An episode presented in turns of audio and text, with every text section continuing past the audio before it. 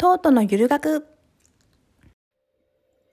こんにちは、トートのゆる学です。今日は最近話そうとしてメモしていたんだけど、なかなか話せなかったことを久しぶりにまとまって話そうと思います。最近というかもう何ヶ月か前、半年前ぐらいからとかになると思うんですけど、喜怒哀楽の中の怒りっていう感情を解放しました。というのも、私はなんか昔から自分はあんまり怒らない人間なんだなって思ってたんですけど、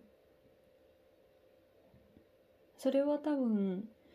怒るのがダメなことだって思ってたから、怒らないように怒らないようにって過ごした過ごして育育って怒りじゃなくて別のことでこう発散したり怒りじゃないものに変換することによって過ごしてきていたので誰かがこうこういう状況でイライラするんだよねっていうのも聞いてもあんまりよくわからなかったっていうのがあるんですけどある時自分が怒りをそのわざと抑えているということに気づいて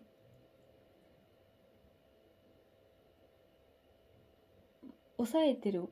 わざと抑えてるわけだから本当は怒りはあるわけだから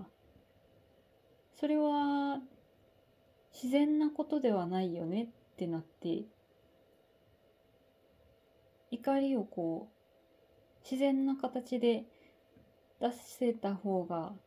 健康的だなと思って解放し始めたという感じですね。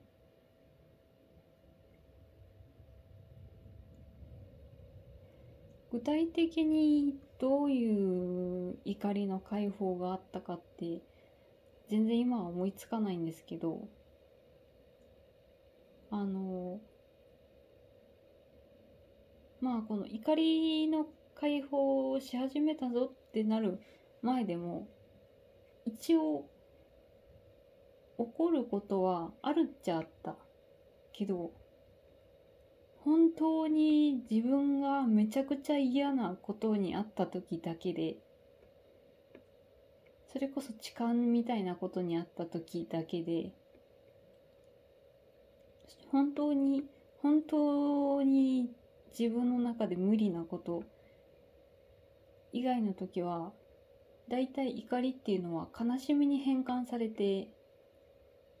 発散されたり流されたり無視されたりしていました。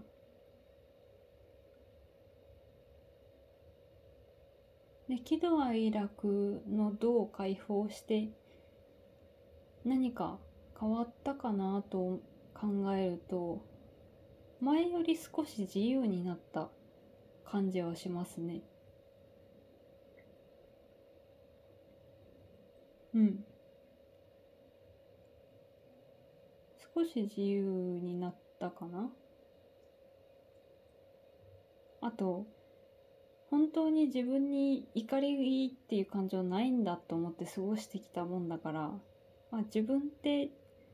ちゃんと怒れるんだちょっとしたことでイラッとするんだっていうことに気づけました。はい。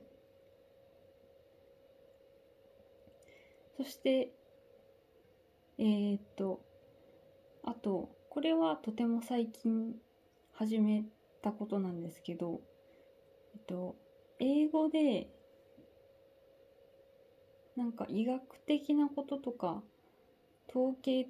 的なことでから分かったことを解説してくれてる動画があって、あれは一体何なんだろう。後で概要欄に載せますが、えー、っと、えー、全当たり前なんですけど全部英語で書いてあるからな何を書いているのかわからないんですよね。で日本語の日本訳されたその動画のタイトルは不満感への対処法だったかな。不満への対処だったかな。なんだったっけあれ？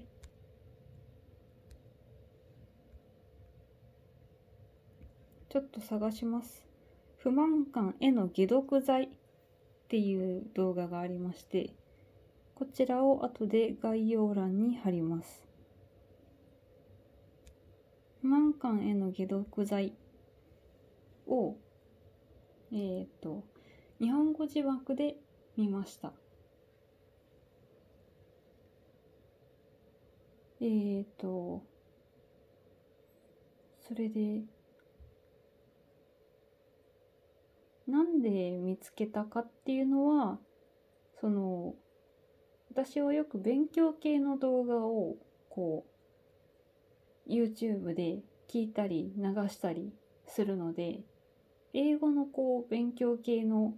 動画を流した後にこういうのがおすすめとして表示されててで英語の聞き取りの勉強にもなるかもしれないしと思って、えー、と聞き始めたんですが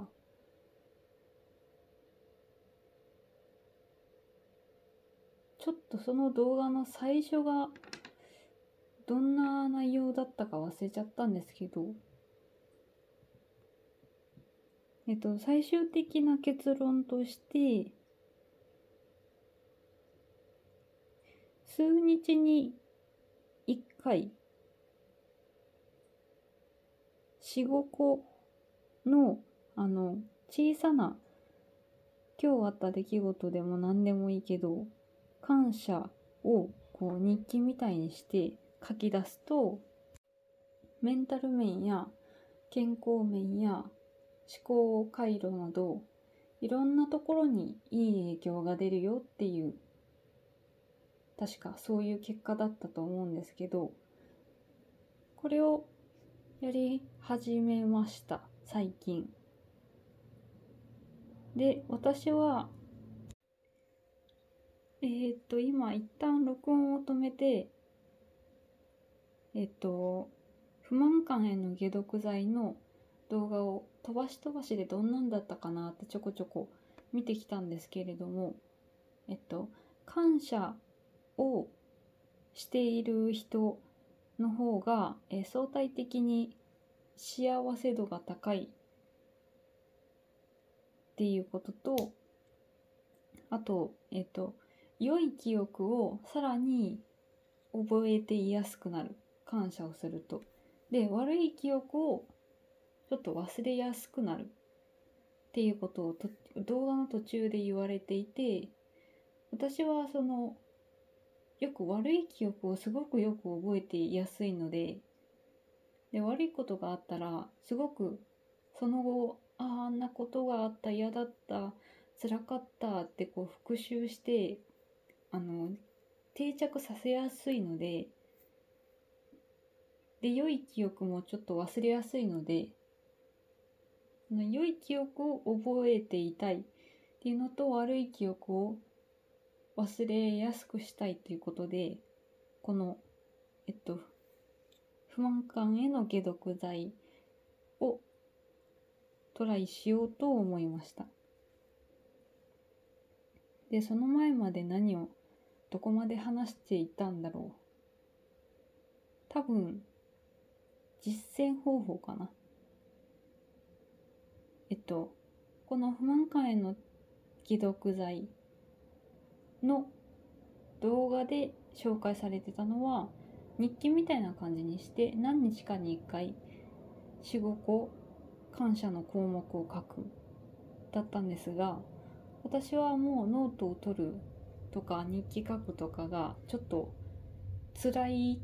タイプだということが分かっているのであのちょっとでもこう思考が暇になったら感謝することを何か一個思い浮かべるっていう方法にしました。私はすごく頭が働きやすい時は本当に働きやすくて1分間に何何を何回考えたんだろうっていうぐらい頭がぐるぐる回る時もあるのでそういう意味では思考がいった時に何かこう感謝することって何だろうって考えるのはその感謝することを考える回数が増えるという意味でもいいかなと思うしあとやってみてよかったのはその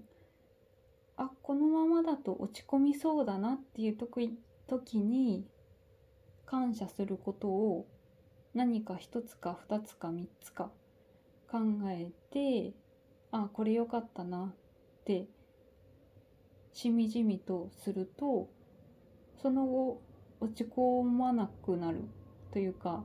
落ち込む思考の方に沈まなくなってあのそもそも思考自体はが緩まる。落ち込む時ってすごく頭の回転が速くて嫌なことを考える速度が上がってしまう時が落ち込む時なんですけどその思考のスピードが緩くなるということが私が実践して分かりました。それがとても良かったです。なので今のところこの不満感への解毒剤のやり方は自分にとってかなりいいんじゃないかなと思ってみいます。皆さんも気になったらぜひ動画を見て実践してみてください。あと妖怪うんこちゃんの進展も少しだけありましたあのこれだけ聞いてる人は妖怪うんこちゃんっていきなりなんだと思うと思うんですけど私もその妖怪うんこちゃんの説明をするのがすごく難しいです。ので妖怪うんこちゃんについて話している回も概要欄に載せます。妖怪うんこちゃんって何なんだろう？えー、っと妖怪うんこちゃんは多分何か役に立つことをしなきゃいけないんじゃないかみたいな感情のことだったかな。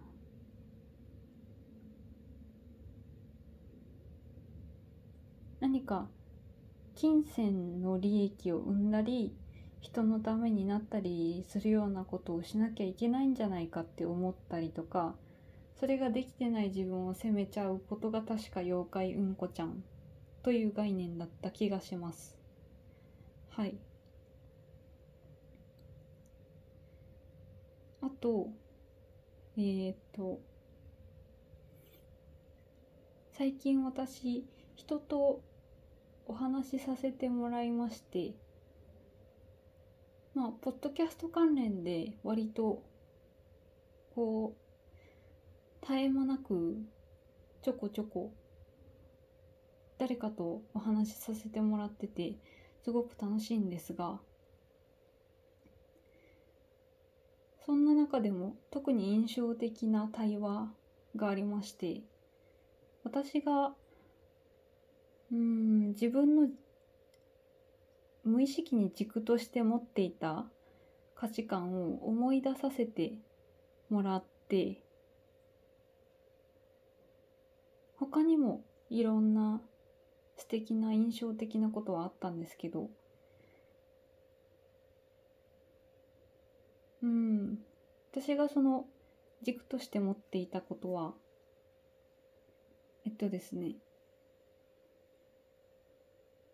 私が学生時代にの女の子同士でグループを作って行動していたところに私もいたんですけどその女の子友達がその女の子友達のうち一人が私って足が太いんだよね太ってるんだよねっていつも言う子がいてでその子は多分そんなことないよって言ってほしいんだと思うんですけどで隣の女の子がそんなことないよっていつも言うっていうのがお決まりのお話の流れだったんですけど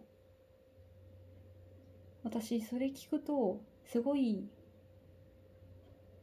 ムカついちゃって心の中でね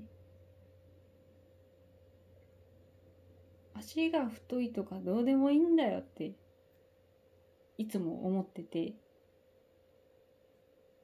大事なのは見た目じゃねえんだよって思ってて。でそういう見た目の話を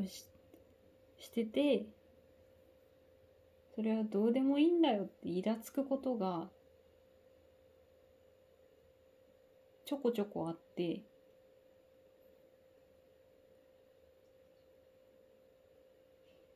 あの魂がお前の魂はじゃあどうなんだよって言いたくなるんですよ。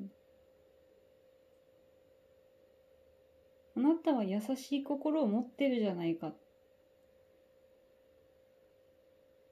見た目なんかどうでもいいんだよってイラついちゃう。っていうことを、えっ、と、その、対話の中で喋ってて思い出して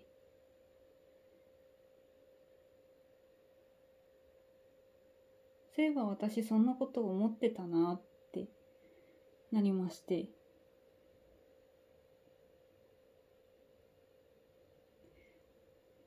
どんなに見た目が美しかったりかっこよかったり可愛かったり整っていてもその中身の人間としての中身がどうしようもなきゃどうしようもないじゃんって思う。でもそのえー、っとポッドキャストを始めていろんな方とお話ししてその中で新しくアップデートされたのが見た目の美しさがにこだわることがとてもその人の中核となっていて見た目を磨きそれ自体がもうその人の心を磨いているっていう現象もあってああそれってとても素晴らしいなってアップデートされたこともありました。でそういう自分の中の価値基準というかっていうのを思い出す対話があってそれがとても素敵だったのでここに音声として残そうと思いました。はい。だいぶ話すことをだいぶ貯めてたんですけどそんなに時間がかからなかったな思ったより話すのに。ただ肺活量はちょっと酸欠気味ですけど。最近毎日ねあの算数の復習をここで喋るって言って更新していたからちょっと2日3日飛んだだけで久しぶりな気がしますけどポッドキャスト司会とその算数の独学の復習の続きもやりたいと思っています。で、話に出てきたものは概要欄に貼っておきます。ここまで聞いてくださりありがとうございました。トットのゆる学でした。